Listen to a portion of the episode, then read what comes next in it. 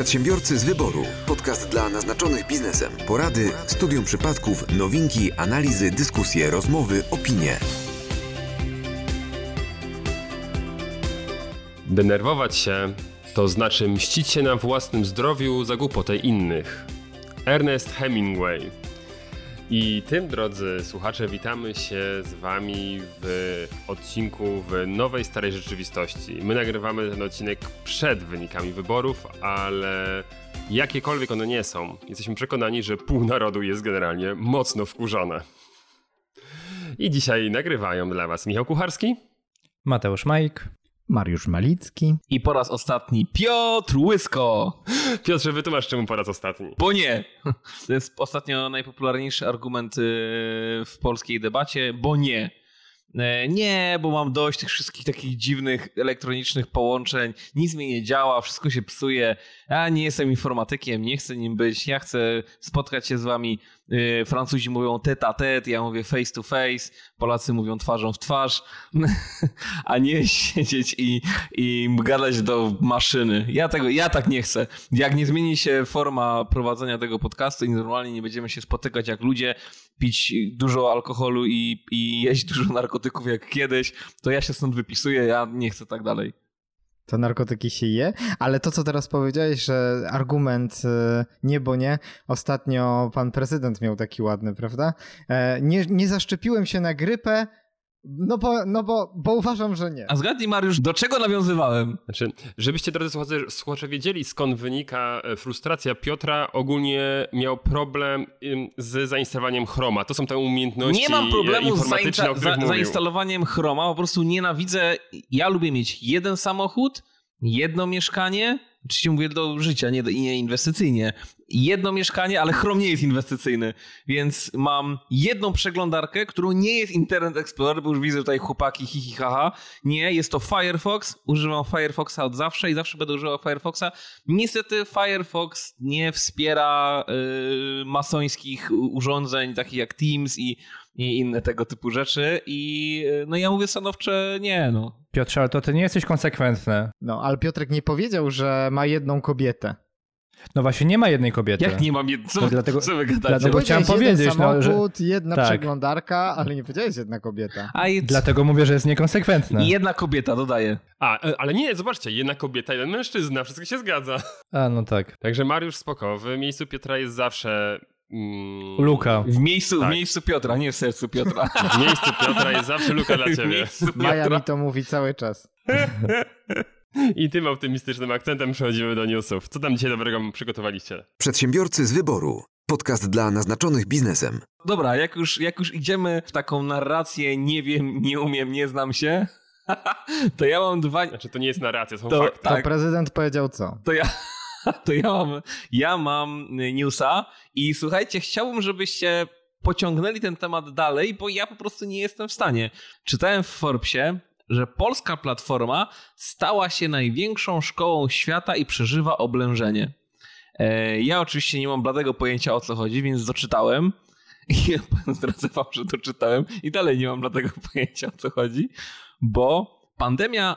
przestawiła około y, pół miliarda ludzi na naukę zdalną. Pół miliarda ludzi. Stwarzając firmą z sektora nowoczesnej edukacji, jak pisze Forbes, okazję do skokowego rozwoju. Polski Brainly skrzętnie z niej korzystał. Należący do Michała Borkowskiego serwis edukacyjny ma już ćwierć miliarda użytkowników. Ćwierć miliarda użytkowników. Te liczby robią ogromne wrażenie, przynajmniej na mnie. E, problem w tym, że nie mam pojęcia, co to jest Brainly. A to chyba, tak mi się wydaje przynajmniej, bo ja też tego newsa, ale to jakiś czas temu słucha, e, czytałem.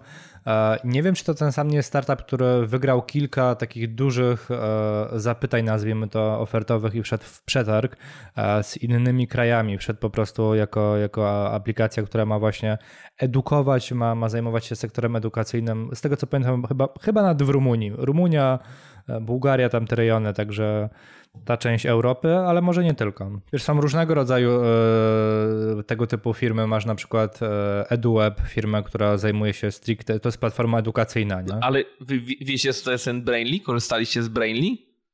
No właśnie teraz obczajam sobie w internecie i tam widzę takie pytania, na przykład, że ktoś zadaje pytanie z chemii, o jakiś roztwór i tam ktoś mu odpowiada równaniem, albo na przykład jakieś takie pytanie z fizyki, dlaczego nie można ponownie połączyć ze sobą części rozbitej porcelanowej filiżanki poprzez dociśnięcie do siebie kawałków tej filiżanki. I jest opcja, że ekspert zaczyna po prostu odpowiadać na takie pytanie, tak? Piotrze, to jak nie, nie kojarzysz tej, tej platformy? Ty przypadkiem tam nie jesteś ekspertem od filiżanki? Ja tam nie jestem od filiżanki ekspertem. Ja nie, nie, no ja tam nie, nie, nie. Ostatnio... Ostatnio swoją drogą odnośnie debat z ekspertami na Twitterze jeden z moich znajomych prawników opublikował taki smutny dość post, który brzmiał: mam czterdzieści dwa lata, doktorat z prawa i dalej nie nauczyłem się, że z anonimami nie rozmawia się o prawie. Hmm. I y, ja jestem, ja, ja jakoś nie przemawiają do mnie takie internetowe dyskusje. To się odcinamy. No nie, ale kurde, ćwierć, milio, ćwierć miliarda? Kurde, ale no słuchajcie, no gdzieś mi, gdzieś mi mignął ten Brainly kiedyś, ale powiem szczerze, że nie znam. I, i, i jestem zaskoczony, że wy nie znacie, bo ja to, to normalne, że czegoś nie wiem. Albo ale nie jesteśmy w grupie docelowej. Znam. No, my nie sklejamy filiżanek śliną. Nie, albo jak patrzę, jak patrzę teraz na Mariusza, no, ja kiedyś spróbowałem. Tak, ja, ja próbowałem, ale przegrałem. Także... A, ale to mówisz, ale to, bo teraz nie, teraz, na czubeczku, teraz nie tak? Wiem, o czym mówisz, bo takie sytuacje często mają miejsce. Nie wiedziałem po prostu, jak, jakie są zasady gry. Ja nie czytam instrukcji, więc po prostu, wiesz, wszedłem, zadali mi pięć pytań, nie wiedziałem, jak odpowiedzieć, wyszedłem, mówię, bez sensu. Byłeś na debacie prezydenckiej. Tylko oby tak nie było w, w wyborach, nie? Że ludzie weszli, dostali kartkę, nie wiedzieli co zaznaczyć i wyszli. Ale bo zaś wracamy do, do dyskusji, czy ktoś umie zaznaczać, czy ktoś nie umie, czy ktoś mógł się pomylić. Jest duża szansa, ale to na pewno już wyjdzie, w zasadzie ten, ten odcinek już wyjdzie po ogłoszeniu wyników wyborów, także już na pewno się okaże, czy, czy zaznaczali. A może byśmy zaprosili, może byśmy zaprosili Michała Borkowskiego z Brainly do nas, do podcastu. Boję się, że jak usłyszę ten odcinek, to stwierdzi pierdziele. Jak wy nawet nie wiecie, czym jest Brainly, to po co ja mam do was przychodzić. Także pewnie się obrazi na nas, chociaż z drugiej strony może pokaże, że się nie obraża i, i, i, może, do nas przy... I, przyjdzie. I może do nas przyjdzie. Ja myślę, że kurczę, no to, jest, to jest niewiarygodny sukces, niezależnie od tego, czy znamy się, czy się nie znamy. Yy, mam nadzieję, że się poznamy i polubimy. To, no to ogromne gratulacje, tak? Bo, bo posiadanie ćwierć miliarda użytkowników, no to jednak jest sukces. To jest taka, takie hasło Brainly, uczymy się w grupie. Ja coś czuję, że to już wykorzystywali to hasło w innych organizacjach, firmach, które grupowo również działają. Znaczy, wiesz, no, to jest prosta zależność taka, jeżeli nie uczysz się w grupie, pozostajesz w dupie. Tak, ja, ja myślę, że to jest piękny, piękny tekst na zaproszenie ogólnie, więc... Michał, jeśli nie uczysz się w grupie, pozostajesz w dupie. Piotr Łysko poleca. Twój Kra- kandydat. Kreatywność tysiąc. Przedsiębiorcy z wyboru. Podcast dla naznaczonych biznesem. To może tym pozytywnym akcentem przejdźmy do nowej matrycy podatkowej. A, a propos pozostawania w dupie, tak? No, może nie do końca. Natomiast e, faktycznie już jakiś czas temu, e, z tego co pamiętam w odcinku z Moniką, e, troszeczkę na ten temat wspominaliśmy, że weszła nowa matryca. Ona miała dosyć mocno uporządkować e, to, co się dzieje, patrząc na stawki V A T. E, o różnych absurdach mówiliśmy już. Natomiast mnie zaciekawiła jedna zmiana, która uch, dotyczy... chyba i mniej dużej części słuchaczy, być może was też, a mianowicie miłośników słodkich przysmaków. Mianowicie. Tak zwane słodkie dziurki. E, tak zwane słodkie dziurki, dziurki I nie, mówi, z cukrem. Nie mówimy na... tutaj o Mariuszu. Nie, nie. Na przykład z cukrem były Dlaczego takie nie? słodkie dziurki. Dość o nas, Mariusz. Pozwólmy porozmawiać Mariusz, o, o kimś innym. Ale my, my nie mówimy o ciastkach kakaowych. A o eklerkach? Dobra, nie idźmy tą drogą. Pamiętaj, e... pamiętaj, uważaj, bo Pawełek jest adwokatem. No właśnie. Jestem mega zainteresowany i w zasadzie będę weryfikował, czy faktycznie w ten sposób będą naliczane paragony w cukierniach, a mianowicie, co się okazuje, ciasto i tego typu wyroby zjedzone na miejscu powinny kosztować drożej niż te, które dostaniecie w opakowaniu na wynos. Wcześniej były inne absurdy związane z tym, oczywiście je zmienili, tak? Czyli na przykład stawki dotyczące ciast wynosiły dwadzieścia trzy procent jeszcze przed wprowadzeniem nowelizacji.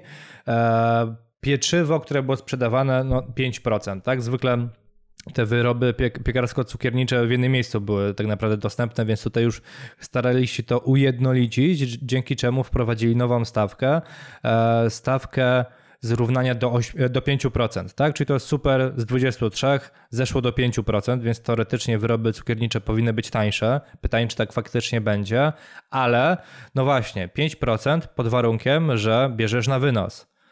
Jeżeli kup, jesz w lokalu, no to stawka powinna wynieść osiem procent. Pojawia się nowy szczyt bezczelności. Kupić w piekarni na wynos i zjeść na miejscu. How rebel is that? Kupujesz sobie ciasto i potem wiesz, patrzysz w oczy ekspedientki, tak rozpakowujesz i... Patrz na to i patrzysz jej prosto w oczy, cały czas prosto w oczy, pamiętaj, cały czas prosto w oczy. To jest lepsze niż opierdzielenie jabola pod drapką. W Arhelanie. W Arhelanie. Arhelanie.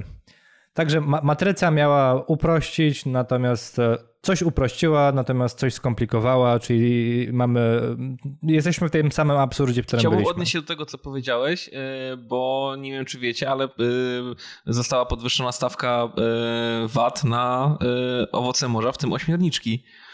Tak, mówiliśmy I, o tym. Ale właśnie tak sobie pomyślałem, że jaki to jest, jaki to, jaki to jest absurd. Są takie memy często. Ech, nie wykorzystamy w kolejnej kampanii już ośmiorniczek. Potrzymaj mi piwo. A słyszeliście, że teraz a propos Arhelana, że teraz Zenuś Martyniuk śpiewa dla Media Markt? Tak, został przekupiony, wykupiony, odkupiony, wkupion, wkupił się w łaski. Zdradzieckie. W końcu Media Markt nie dla idiotów. Przedsiębiorcy z wyboru. Podcast dla naznaczonych biznesem. A propos, propos właśnie sklepów z elektroniką, to nie wiem, czy słyszeliście, że Microsoft zamyka swoje wszystkie sklepy fizyczne. Jak to? No właśnie, do tej pory miało osiemdziesiąt trzy sklepy, gdzie można było faktycznie się z ich nowościami zapoznać i tam pokupować rzeczy od Microsoftu, a teraz rezygnuje z wszystkich sklepów fizycznych. Będzie się skupiał na swoim sklepie internetowym, e, będą robili mm, rozmowy wideo jeden na jeden, będą szykowali poradniki wideo, ale rezygnują z prowadzenia sklepów fizycznych. To gdzie Piotr będzie kupował aktualizację Windowsa? Piotrek będzie kupował tam, gdzie zawsze, na stadionie. I tak jak zawsze na stadionie dziesięciolecia. Tam specjalnie jest jeden sprzedawca, który po prostu... specjalnie dla, ja, ja po prostu, dzie- ja po prostu dzień wcześniej piszę y, płyty kompaktowe, y, albo jeansy, albo Microsoft. I zawsze, zawsze na drugi dzień już ma to, co ja chcę. No to jest niesamowite, szybsze niż kurier. Zdjęcia z, z, z tego y, o, ogłoszenia o tym są opatrzone takimi pięknymi sklepami Microsoftu zabitymi takimi płytami U S B, tak sobie pomyślałem, ciekawe, czy skłoniło ich to, co się działo w Stanach i to, jak mm, ludzie urządzili sobie wyprzedaż w sklepach, wyprzedaż zero procent, czy, czy, czy, czy faktycznie to jest kwestia t- takiej zmiany totalnej polityki. Jeśli zmiany totalnej polityki, no to nie wiem, myślicie, że na przykład Apple może iść w tym samym kierunku, bo to są takie sklepy, Mateusz machasz głową, że nie. Nie no, znaczy ta część miłośników, która totalnie jest freakowa, ale w drugą stronę musi przyjść, musi się dopytać, musi dotknąć, musi pochuchać i tak dalej. Tam są bardziej tego typu odczucia, nie? Umówmy się, no Microsoft okej, ma, ma dobry sprzęt, natomiast nie, nie, nie wyobrażam sobie, że ktoś... Nie stworzył wo- tylu wyznawców. No dokładnie. Miłośnicy Apple'a przychodzą do sklepów, żeby pochuchać? Pochuchać, podmuchać, powąchać. No, żeby sobie zrobić selfie. No właśnie, wiesz, różne rzeczy. Jak na przykład otwierasz sobie nowego Maca i otwierasz tą folię i ten zapach i, i tak dalej. Jezu, i tak ja, dalej, uwielbiam, tak? ja uwielbiam otwarcie nowego Maca. Zawsze y, biorę Big Maca w zestawie. No więc właśnie, Piotr rozumie. Także też, i, ten zapach. I zapach, tak, tak. Nie wyobrażam sobie na przykład, żeby otwarcie Big Maca było online. Aha, ale co? W sensie, łysy co?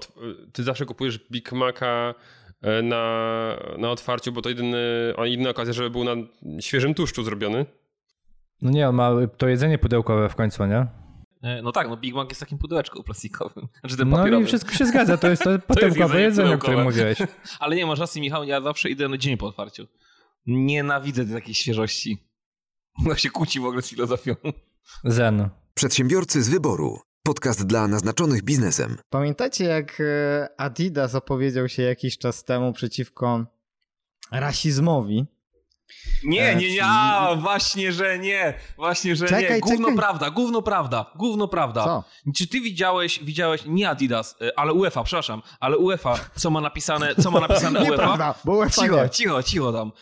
UEFA jest taki, wiesz, znaczek UEFA i podpis, oni nie są przeciwko rasizmowi, bo tam jest napisane, no to rasizm. I oni zdecydowali, że przyjmują tę filozofię. Jaką macie filozofię? No to rasizm. Pamiętacie, jak się wypowiedzieli przeciwko rasizmowi i jak sobie e, rozmawialiśmy, czy to przypadkiem nie będzie takie, takie puste słowa pod publiczkę, taki, taki wiecie... Ty powiedziałeś publiczkę? Tak powiedziałem, no. O. Tak pamiętamy. Pamiętaj, że ja teraz w górach mieszkam. A, to pod publiczkę? Okazuje się, że może jednak to było takie pod publiczkę jednak. Bo? Bo tuż po tym, jak Adidas się wypowiedział, znaczy to była akcja Nike, prawda? Natomiast Adidas tam się pod to troszeczkę podpiął, ale tuż po tym, jak się podpiął i się opowiedział um, przeciwko rasizmowi, rozpoczęły się w firmie Adidas e, ogromne protesty i lawina komentarzy pracowników, e, którzy m, przedstawili listę zarzutów całą, między innymi niekomfortowe i często ponoć niebezpieczne warunki, w jakich pracują czarnoskórzy pracownicy Adidasa, e, podobno niemrawe reakcje firmy na wszelkie zgłoszenia, apele o poprawę sytuacji, a także ignorowanie i dyskryminowanie czarnoskórych pracowników. Przy czym wskazywali, że bardzo chętnie biorą czarnoskórych sportowców do reklamowania ich produktów, ale czarnoskórych pracowników już jakoś tak dobrze, bardzo nie szanują. I jeszcze kilka takich elementów wskazują jako potwierdzenie tego, że Adidas no jakoś specjalnie przeciw rasizmowi się nie powinien wypowiadać, bo po pierwsze, w głównej siedzibie Adidasa pracuje zaledwie cztery przecinek pięć procent czarnoskórych pracowników. E, powstał oficjalny ruch przeciwko tej całej sytuacji. On zrzesza na razie stu pracowników, ale ta liczba rośnie. Marek Adidas i Reebok, bo to jest w tej chwili jeden właściciel, przedstawili taki obszerny trzydziestodwustronicowy dokument, wskazując problemy, jakie spółka ma i co zrobiła spółka. Spółka y, wprowadza plan zmian, dwadzieścia milionów dolarów przekazuje dla społeczności czarnoskórych i y, na stypendia dla czarnoskórych pracowników. I co ciekawsze, y, wskazał, że od tej pory będzie trzydzieści procent miejsc pracy dla y, czarnoskórych i latynosów. Y, pracę straciła szefowa H R u. Po dwudziestu trzech latach, czyli od dziewięćdziesiątego siódmego roku tam pracowała, bo ponoć ona właśnie, czy pracownicy wskazywali, że to ona bardzo mocno zbywała problem rasizmu, nazywając go bezsensownym hałasem. I ona odchodząc przyznała w korespondencji wewnętrznej, że no faktycznie nie ogarnęła tego problemu tak jak powinna i nie opowiedziała się wystarczająco przeciwko rasizmowi, dlatego no odchodzi. Swoją drogą powiem wam, że moim zdaniem bardzo wygodne dla takiej korporacji jest to, że okej, okay, no... firma coś zawaliła, to zwolnijmy kogoś, no na przykład szefową H R u, no ona teraz ponosi odpowiedzialność, a teraz my już jesteśmy czyści i, i piękni i wspaniali. I ciekaw jestem, co, co wy o tym myślicie, ale e, jesteście za takim wprowadzaniem, nie tylko jeżeli chodzi o mniejszości rasowe, ale wszelkie jakieś, e, wszelkie grupy społeczne, nawet kobiety, żeby wprowadzać w zakładach pracy, e, w firmach jakieś konkretne limity czy poziomy parytety. Zatrudnienia? No parytety, no. Ja jestem przeciwnikiem parytetów, bo uważam, że parytety krzywdzą mniejszości. Parytety krzywdzą mniejszości i nie sprzyjają absolutnie żadnej sprawiedliwości. Parytet to jest pchanie na siłę kogoś, kto nie do końca może chcieć nawet tego. I oczywiście to nie jest, to ustawianie limitów, uważam, nie jest tym poziomem, w którym powinniśmy myśleć, myśleć pod kątem, nie wiem, żeby kogoś nie dyskryminować. Zatrudniając, oczywiście, jeżeli patrzę na kwalifikacje, to szczerze mówiąc nie interesuje mnie, czy to jest kobieta, czy to jest facet, czy to jest heteroseksualny człowiek, czy homoseksualny, czy to jest czarny, biały, żółty, jakikolwiek kolor skóry, to jest nieistotne. Patrzę na C V, C V nie ma koloru, człowiek nie ma koloru. Tak? I to, to... Ważne, żeby nie był zielony. I to jest ten... I to jest ten... W tym, co robi. I to jest, właśnie, żeby nie był zielony w tym, co robi. Albo czerwony. No tak, może rację, komuniści w nie wchodzą, ale... Czy jednak coś tu jest? Nie, no nawet socjalista mam wrażenie, że, że, że, że nawet jakoś mi tam coś tam obieca, to będzie pracował. Eee, grunt, żeby nie wkładał ręki do cudzej kieszeni, ale eee, zasadniczo uważam, że parytety więcej krzywdy wyrządzają mniejszością eee, niż, eee, niż dobrego, niż pożytku. No ja się tutaj zgadzam, bo to jest tak jakby bardzo skomplikowany problem, który opiera się o światopogląd, o to, jak jedni traktują drugich, próbować rozwiązać bardzo takim zwyczajnym, prostym ruchem. To, no czyli to, ustawowo to likwidujemy biedę. Dokładnie, no, dokładnie to, to, to, to, to tak. tak. Z drugiej strony, słuchajcie, taki parytet można by nazwać w taki sposób, żeby, żeby pokazać, jak to jest bezsensowne. Od dzisiaj będziemy zatrudniać siedemdziesiąt procent białych. To prawda. Poza tym parytet nie jest batem na chamstwo i dyskryminację. Batem na chamstwo i dyskryminację jest karanie kogoś, kto się, kto się nią posługuje. Jejku, no tak, no parytety dla mnie, to, dla mnie to też się kłóci z, z, z takim właśnie wolnościowym podejściem. Zresztą bardzo, tutaj Łysek, jak ty powiedziałeś o tym C V, to mm, przypomniałem sobie to, jak jakiś czas temu zostały wprowadzone recenzje artykułów naukowych. One się dzieją w ciemno, że one są wysyłane do recenzentów totalnie bez imienia i nazwiska autora i są anonimizowane, że nawet jeśli dziś w tekście się pojawia w jakiś sposób wskazanie, to trzeba przygotować wersję artykułu, która takiego wskazania nie ma, kto jest autorem. I dzięki temu te recenzje mm, no są w jakiś sposób obiektywizowane, tak? No i faktycznie tam osoba recenzująca, profesor, skupia się na treści merytorycznej, a nie na tym, czy to był jego jakiś tam doktorant, czy się poznali na konferencji, czy nie. I tak bardzo podobnie to jest do zastosowania tutaj, na, jakiś, na jakimś etapie. Chociaż sobie z drugiej strony od razu pomyślałem, no okej, okay, ale no w firmach yy, at the end of the day czasami chodzi o takie umiejętności interpersonalne, tak? Które sprawdzisz przede wszystkim na żywo.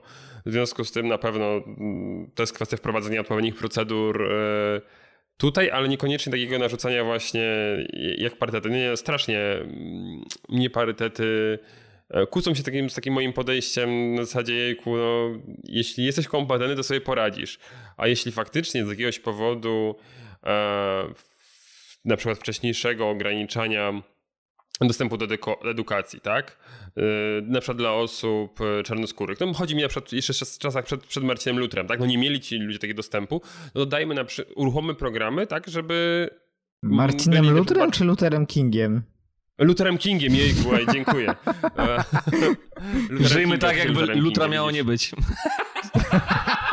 Ale widzisz, jeden i drugi bardzo postępowo. W związku z czym, wiadomo, wprowadźmy, powiedzmy, jakieś projekty, które mają na celu wyrównać, powiedzmy, ten poziom edukacji, tak? Ale to skierujmy je po prostu do tych grup, które były dyskryminowane. No i tak, i wtedy, wtedy ktoś powie, no dobra, no to właśnie takim projektem jest to, żebyśmy na, uniwers- na uniwersytety przyjmowali według parytetów. I, uu, i mam od nowa. Cały ten... Wiecie co, no to jest, tak jak powiedziałem, to jest kwestia świadomościowa, to jest tak, że no, jakieś, jakieś akcje uświadamiające, jakieś pokazujące, że jakiś problem jest, ale, ale nie, nie wrzucanie takich... No bo wiecie, to jest to, o czym ostatnio rozmawialiśmy. Na, nawet sobie nie, zda, nie zdawaliśmy do końca sprawy, że takie problemy e, dyskryminacyjne jeszcze... jeszcze istnieją, w sensie, że one są aż tak bardzo za- zaognione i tak bardzo wyraźne, więc może po prostu to jest brak świadomości, za mało się o tym wszystkim gdzieś tam mówi, ale nie tylko, wiecie, krzyczeć, że tak nie wolno i tak dalej, tylko jakieś konkrety bardziej. Jasne. Znaczy wiesz, to jest trochę też to, co rozmawialiśmy przy okazji Black Lives Matter kilka odcinków temu, że my, żyjąc sobie w Polsce i no okej, okay, no wyjeżdżamy raczej na wakacje, żaden z nas nie, nie wyjechał e, chyba nigdy na dłużej niż kilka miesięcy e, pod rząd z kraju, albo i, i, i tyle nie, to nie mamy tego kontekstu, który mają kraje, które powiedzmy są bardziej różnorodne etnicznie, tak? I, i przez to trudniej nam się wypowiadać na, na przykład na takie tematy rasizmu, tak? No bo u nas ten problem nie istnieje. A wiecie, co jest taką. dla mnie ciekawe?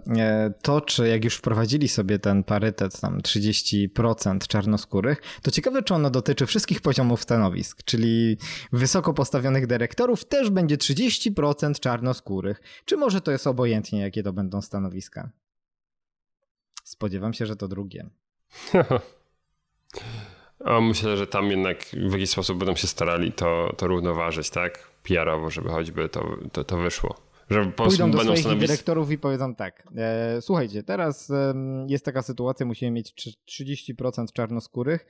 E, kto będzie teraz chodził na solarium częściej? E, kto jakiś pigment sobie wszczepi?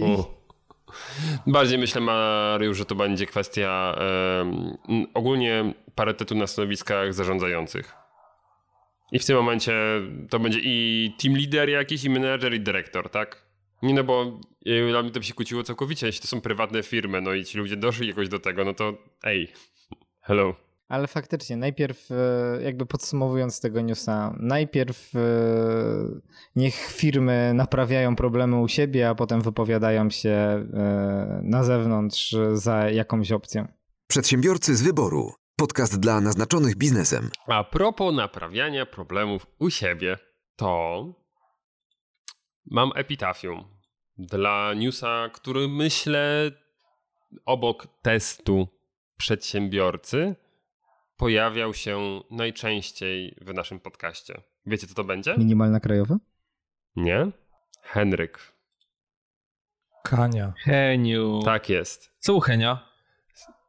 Sąd ogłosił upadłość zakładów mięsnych Kania. Za sto milionów złotych przejmuje je spółka Cedrob. Eee, oczywiście, tak jak mówiliśmy poprzednio, mm, za Henrykiem Kanią dalej jest wystawiony list gończy. gończy. I no, tak naprawdę przejęcie już Henryka Kani przez Cedrob to jest tak naprawdę koniec e, istnienia tych zakładów. No, zobaczymy tutaj takim już e, totalnie kolejnym rozdziałem może być to, co się tam będzie działo z panem Henrykiem, ale... To czas pokaże. Koniec zakładów, tak. Także, drodzy słuchacze, jeśli ta telenowela was e, fascynowała tak jak nas, to zakłady mięsne Henryka Kania oficjalnie upadły. Przedsiębiorcy z wyboru. Podcast dla naznaczonych biznesem. Nie wiem, czy mieliście kiedyś okazję jeździć takim dwukółowcem z taką rączką. Bardzo często był spotykany w momencie, kiedy były jakieś wjazdy turystyczne, ewentualnie ochroniarze nim jeździli. Pamiętacie, jak się nazywał ten przyrząd? Segway. Tak jest. A czy jak dziś czytałem, że ta firma ma problemy, że chyba miało być super hitem, a jednak nie jest i w ogóle... Ja na którymś evencie tak się prawie epicko wyrżnąłem na tym, że, że już nic nie chciałem. Michał, naprawdę nie możesz korzystać po alkoholu i narkotykach z niczego, co samo jeździ. Naprawdę, siedź na dupie i nie ruszaj się. No chyba, że to są autobusy. No, tak. Arriva w Warszawie. Dokładnie. Czy ten autobus jedzie przez Pałac Kultury? Nie, on zapierdala. Nie morda. W każdym razie co do Segwaya, to faktycznie, Piotrze, masz rację. Eee, firma... przestała produkować tego typu sprzęty i już raczej ich nie będzie produkowała, co w ogóle mnie za, zaciekawiło i zaskoczyło, że e, opatentowali ten pojazd jako tutaj pojazd samobalsa, sam, samobalsa, samobalsamujący się. Tak. Samobalsujący. Samobal... Bansujący. Samobansujący się pojazd, tak. Robot transportowy. No i w każdym bądź razie, tak, opatentowanie było w dziewięćdziesiątym trzecim roku, czyli mega dawno temu.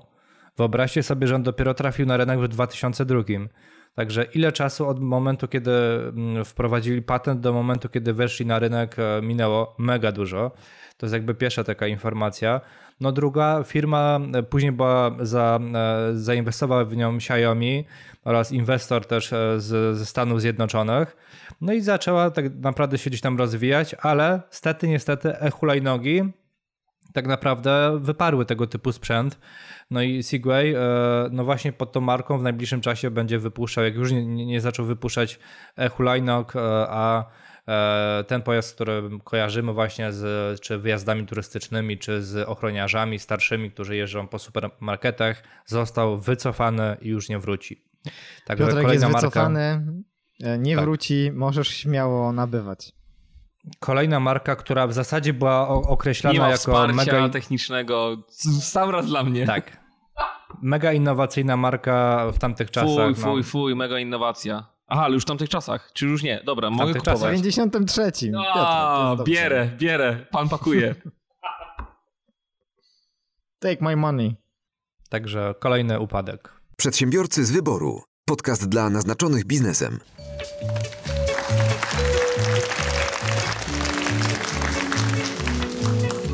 Szanowni współprowadzący, rozpoczynamy nasz wesoły teleturniej, a zatem dzisiaj pytanie brzmi...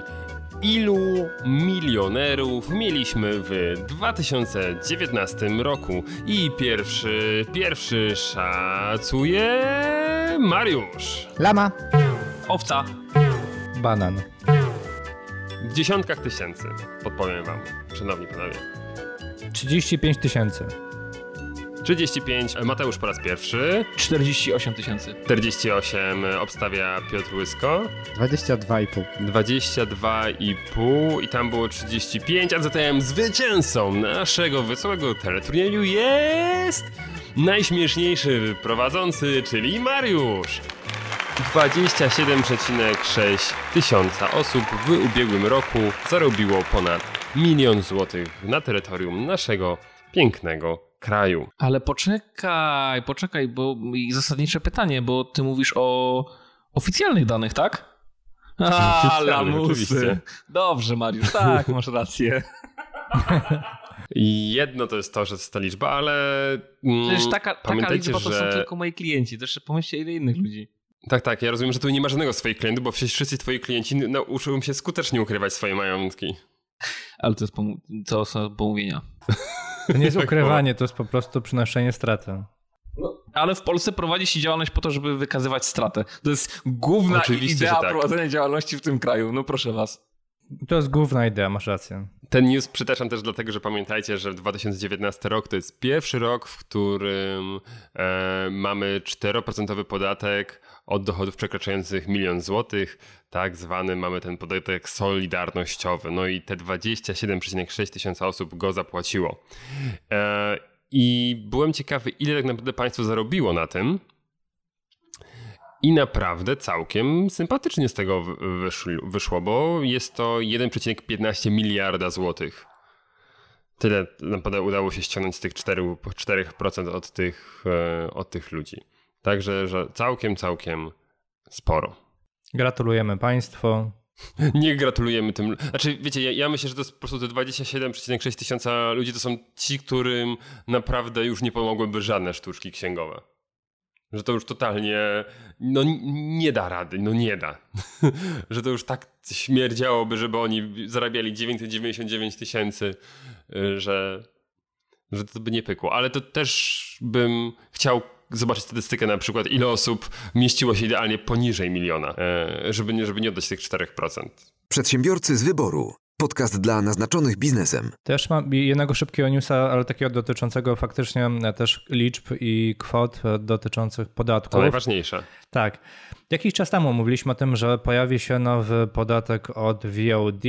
Na pewno pamiętacie. Wszedł on w życie z początkiem lipca.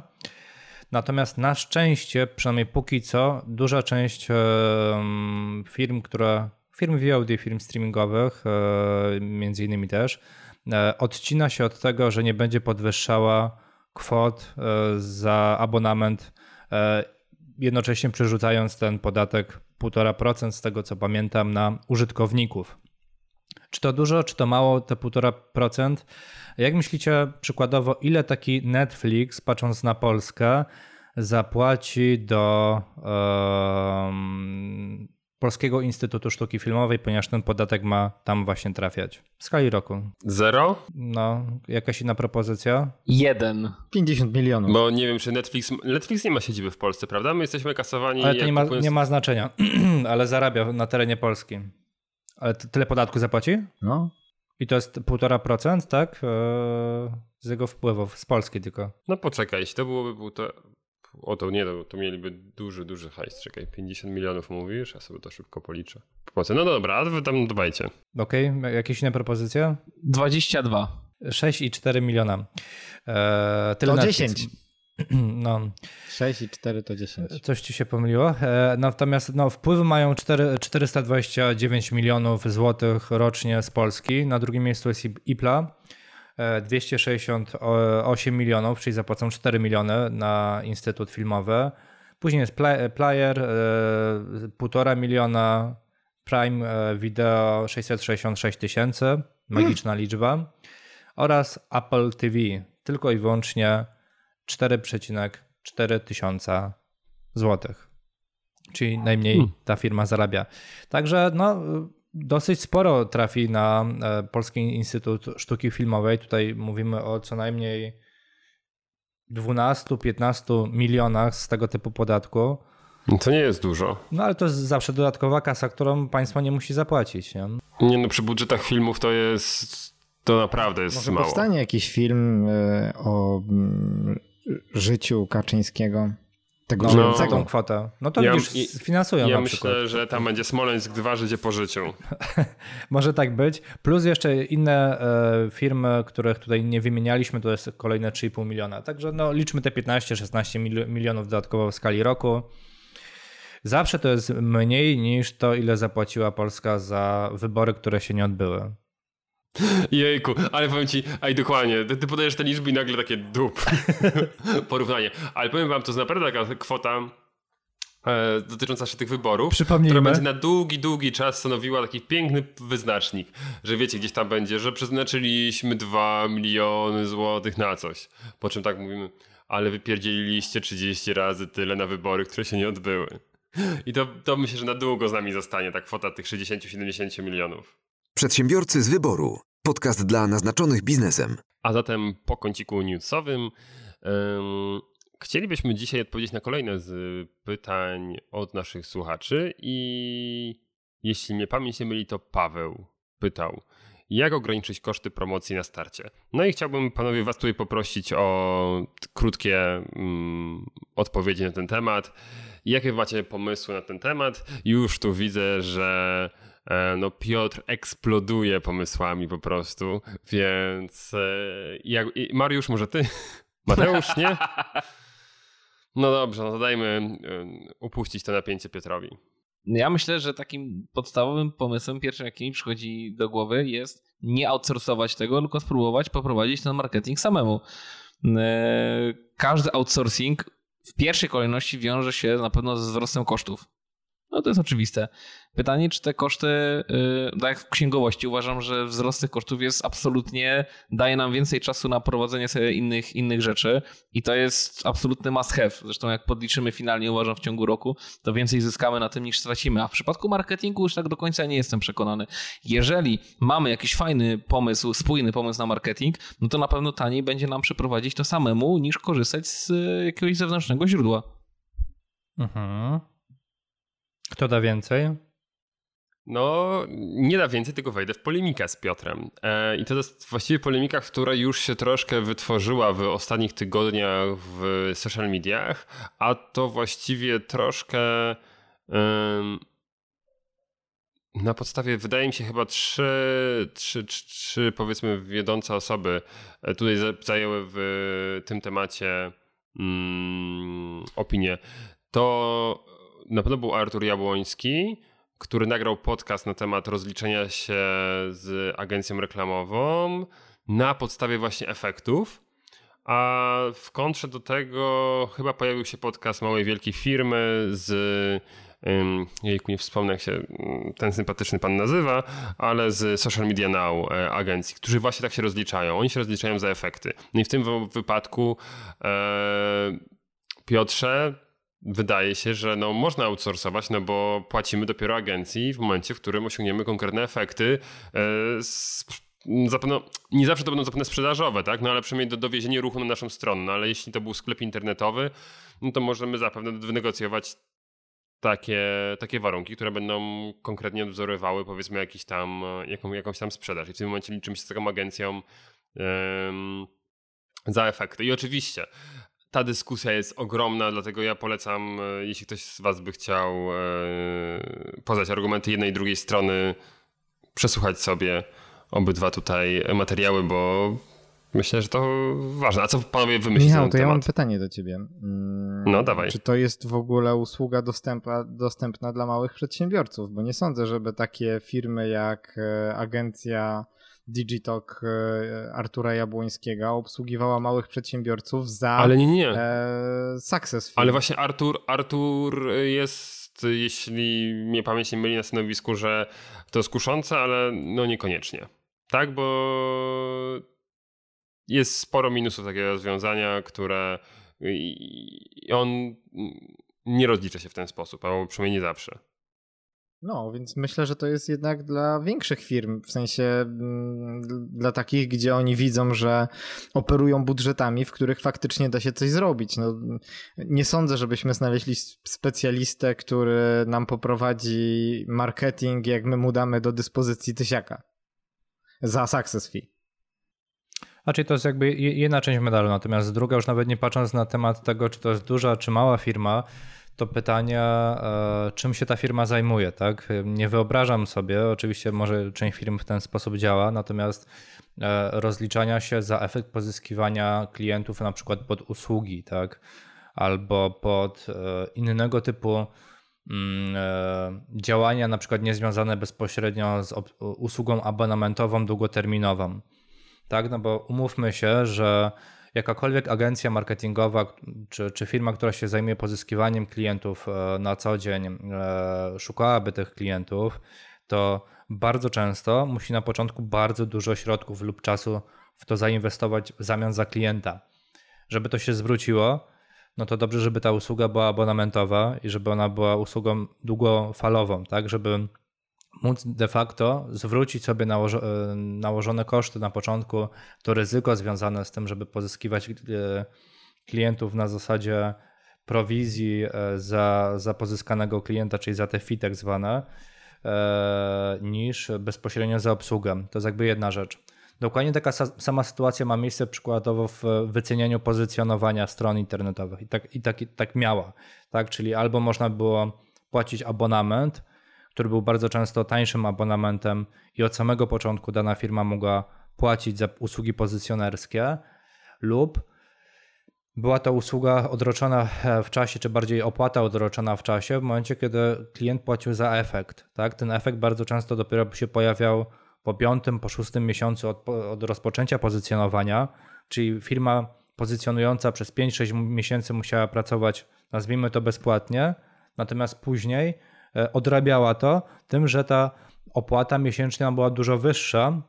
No i zwykle ta umowa, która była zawierana z klientem na pozycjonowanie strony, też była odroczona w czasie, w sensie ona była dużo dłuższa niż w przypadku innych usług. Więc tak naprawdę wszystko to zależy, nie? Zależy od tego, jaki chcemy mieć model i w drugą stronę, czy jest to możliwe przy, przy pryzmacie firmy z małymi przedsiębiorcami, tak jak mówię, jedynie pod względem jakichś usług pozycjonerskich może, natomiast niekoniecznie ja bym widział pod względem usług marketingowych związanych z pozyskiwaniem klientów. To się po prostu nie zwróci. No dobra, ale poszliśmy w kierunku rozliczenia się za efekty, a myślę, że to nie wyczerpuje y, odpowiedzi na pytanie, jak ograniczyć koszty promocji na starcie. Znaczy w pierwszej kolejności na pewno, mówiąc o promocji na starcie, podzielę tutaj zdanie Piotra, że warto, żeby przedsiębiorca no, zaczął od siebie, tak? Czyli zaczął od budowania wokół siebie jakiejś marki, o której mówiliśmy, to jest pierwsza rzecz. Druga kwestia, faktycznie niech ten przedsiębiorca zacznie promować swoją firmę, niech zaczyna e, stykać się z potencjalnymi klientami i zbierać informację zwrotną. Dlaczego? Ponieważ dzięki tego typu działaniom e, może ten swój produkt, usługę poprawiać i weryfikować już na etapie styku z e, informacją zwrotną związaną z rynku.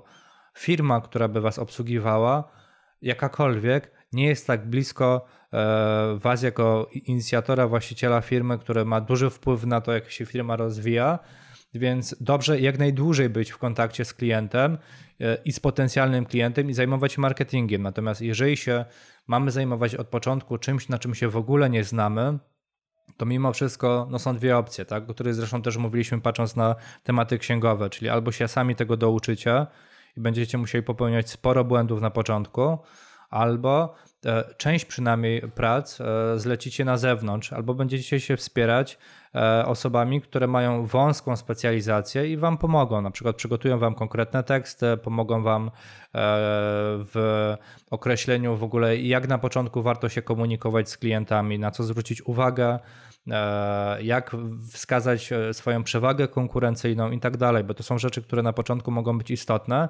Natomiast znowu wracam do tego, że mimo wszystko warto, żeby ten właściciel firmy na początku był przede wszystkim w kontakcie z potencjalnymi klientami i również zajmował się pozyskiwaniem ich. Wiecie co, mnie się wydaje, że taka najbardziej nasuwająca się odpowiedź, to co można trochę podsumować, to co już powiedzieliście, i przede wszystkim Piotrek to, to, to gdzieś tam wypowiedział, że jak wiadomo, nie stać cię na profesjonalną firmę, no to rób to sam. Przy czym trzeba zwrócić tylko jedną uwagę na to, że nie rób sam, jak nie potrafisz. Nie, przynajmniej trzeba poznać jakieś podstawy i zrobić i, i robić ten marketing na tyle, na ile się coś poznało, sprawdziło i wtedy, tak jak z kolei Mateusz powiedziałeś, trzeba się liczyć z tym, że się będzie dużo błędów gdzieś tam popełniać. Natomiast to jest mimo wszystko coś, co można przeczytać właściwie wszędzie. Gdziekolwiek nie zadasz tego pytania, które tutaj teraz rozpatrujemy, to odpowiedź właściwie sprowadza się do tego. Ja bym dodał jeszcze coś troszkę z innej beczki.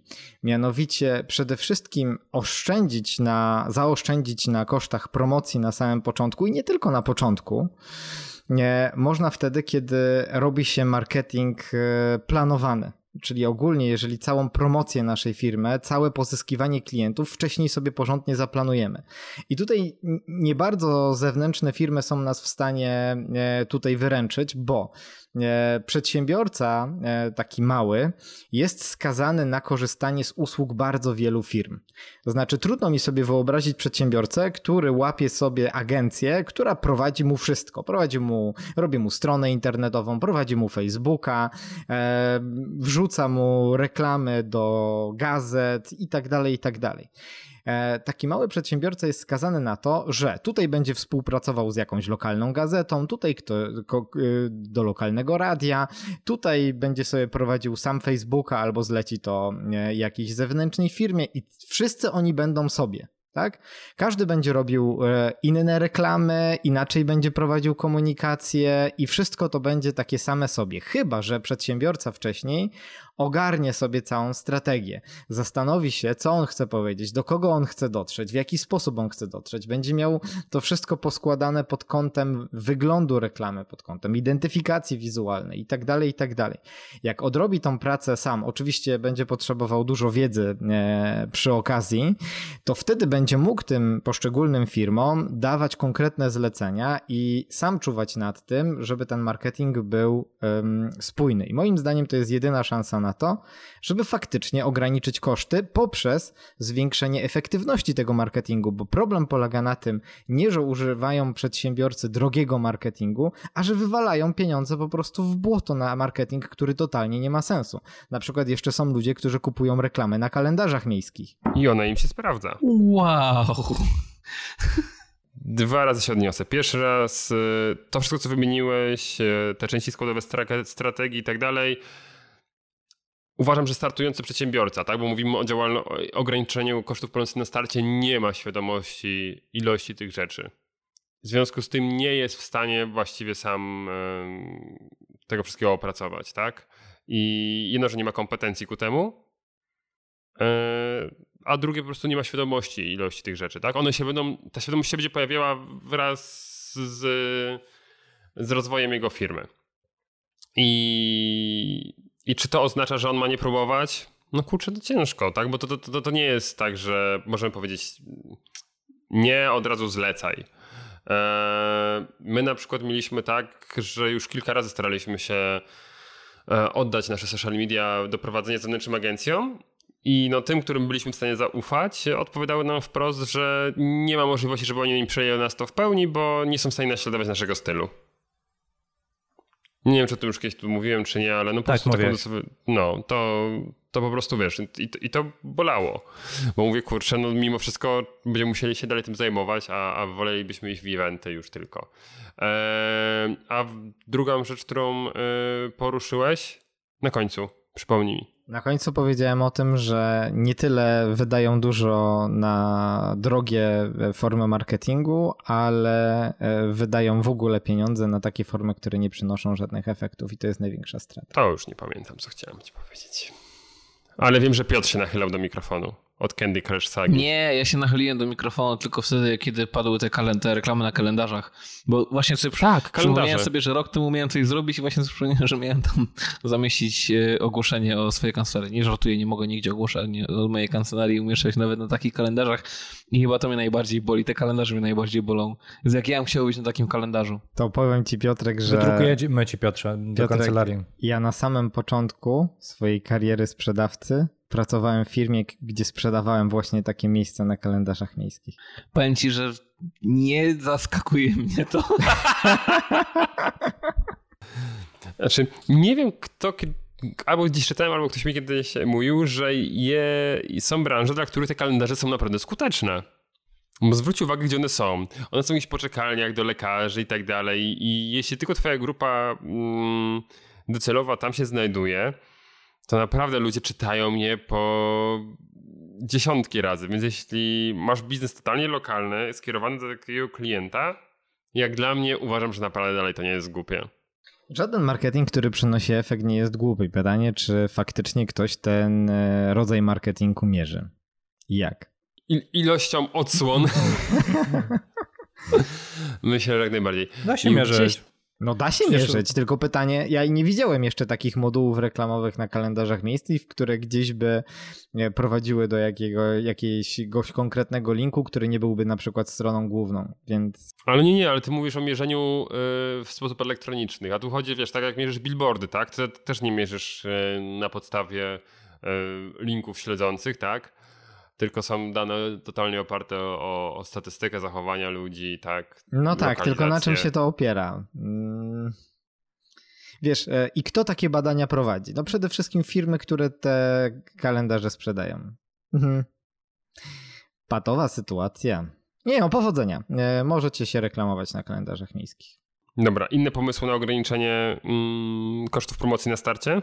No to o czym mówiliśmy już jakiś czas temu, czyli no właśnie ta widoczność, tak? Czyli to, żebyś brał udział w różnego rodzaju spotkaniach. Jeśli to jest twój biznes lokalny, no to przede wszystkim bądź widoczny.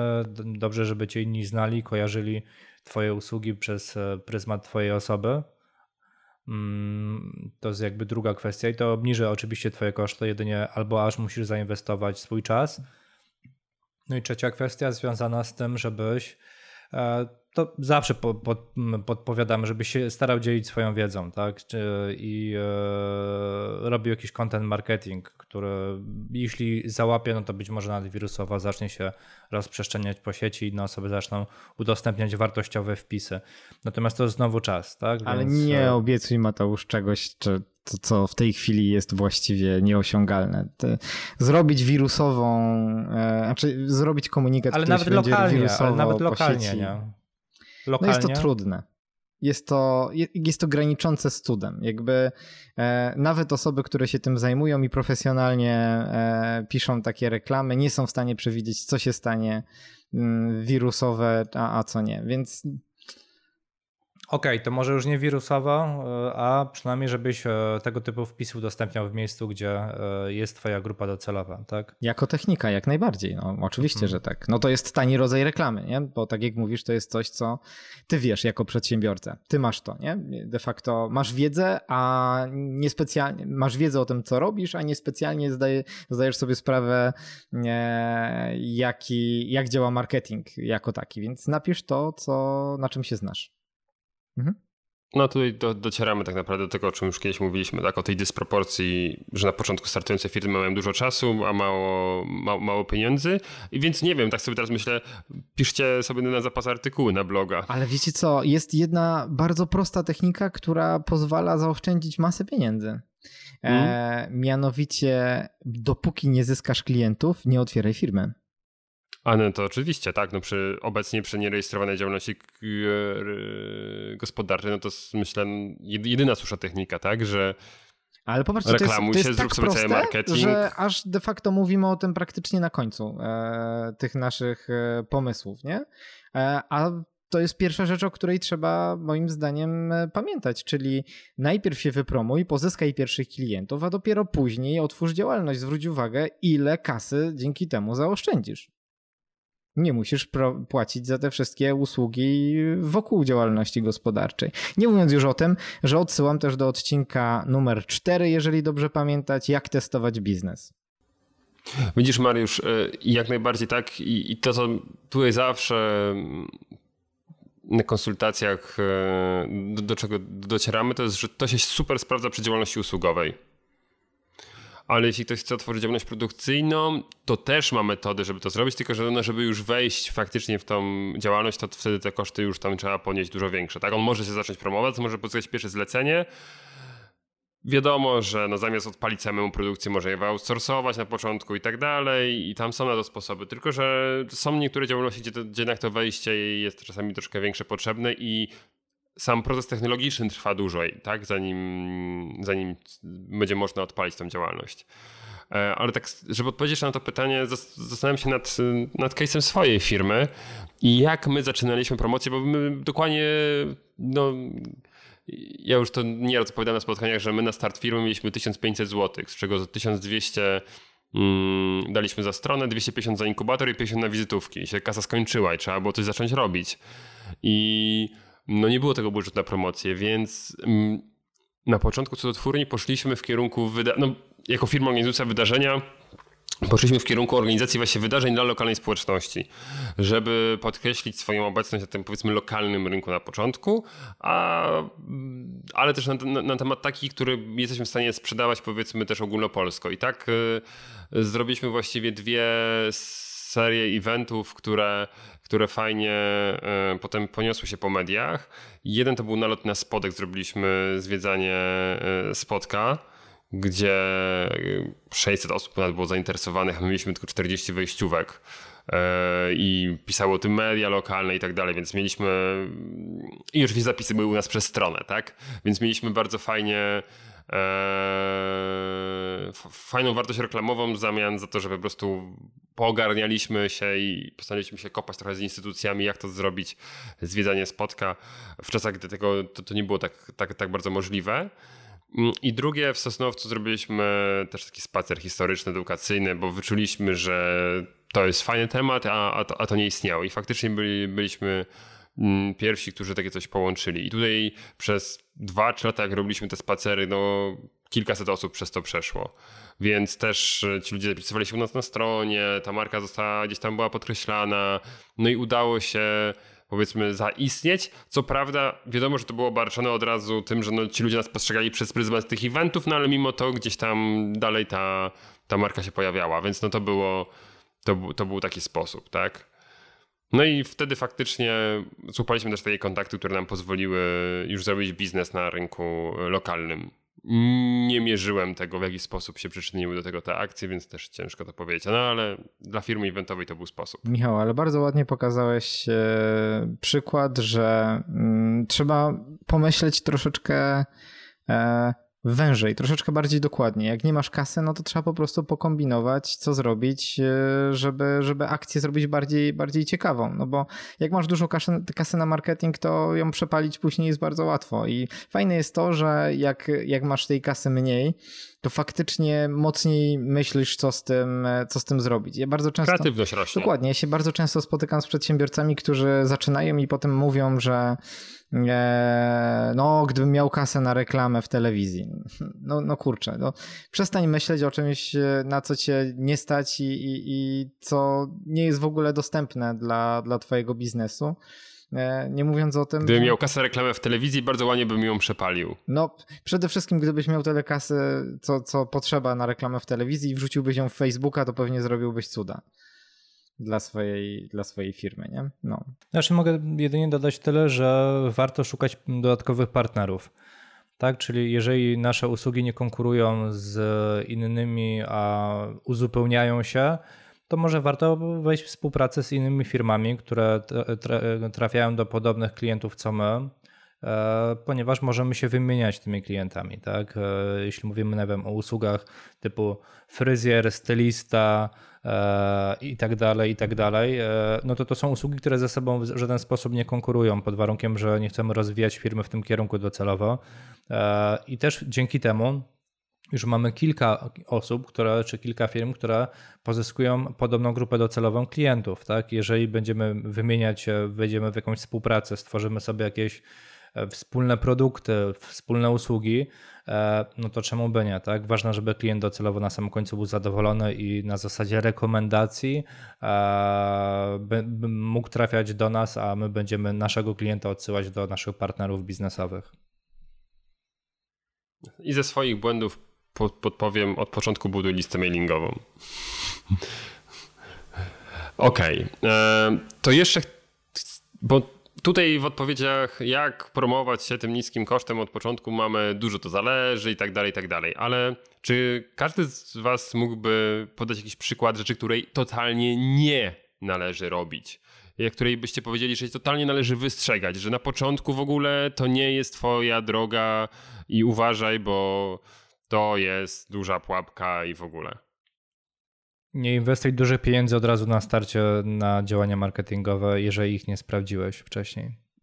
Hmm. Oprócz tego, co już powiedziałem, bo ja akurat powiedziałem o czymś, czego nigdy nie rób, to jeszcze bym dodał, jeżeli myślisz o pozycjonowaniu w Google, to zostaw sobie to na później. Są oczywiście takie rodzaje działalności, które, które, dla których to się sprawdza, ale ogólnie to jest działanie długofalowe, kosztowne i nie jest to moim zdaniem coś, nad czym trzeba myśleć na samym początku, a dlatego o tym mówię, bo bardzo dużo początkujących przedsiębiorców właśnie kieruje się ku pozycjonowaniu stron i S E O. To myślę, że kiedyś o tym pogadamy z osobą, która się tym zna. Piotrze? No, mówiłeś, że pogadamy z osobą, która się na tym zna. Nie wiem, po co się do mnie zwracasz. Nie wiem, czy pamiętacie, ale a propos osoby, która się na tym zna, to rozmawialiśmy z Arturem Jabłońskim. On powiedział takie piękne zdanie, które ja lubię czasem cytować. Homeopatia. Dokładnie, że S E O to taka mark- homeopatia w marketingu. I wiele osób się z tym zgodziło i nie zgodziło.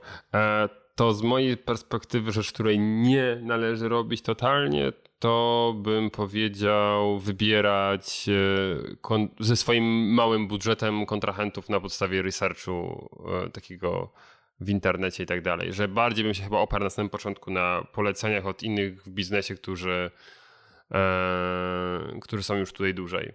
To był błąd, który my zrobiliśmy na początku. Poszliśmy w research, po czym dokładaliśmy do strony przez dłuższy czas jeszcze, bo trzeba było ciągle robić poprawki i tak dalej.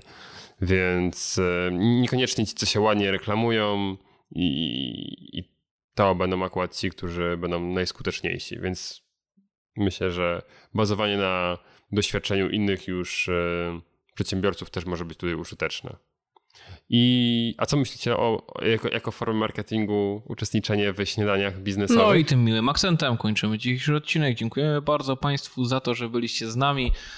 Był to odcinek numer sześćdziesiąty drugi. Nagrywali dla Państwa Michał Kucharski, Mateusz Majik, Mariusz Malicki i Piotr Łysko. Przedsiębiorcy z wyboru. Pod podcast dla naznaczonych biznesem. Porady, studium przypadków, nowinki, analizy, dyskusje, rozmowy, opinie. No i nie połknę, no, przez ciebie. Dobra. Znowu, Mariusz! Daj spokój! Ale ile razy, ile razy o tym rozmawialiśmy? Nie połknę, nie połknę.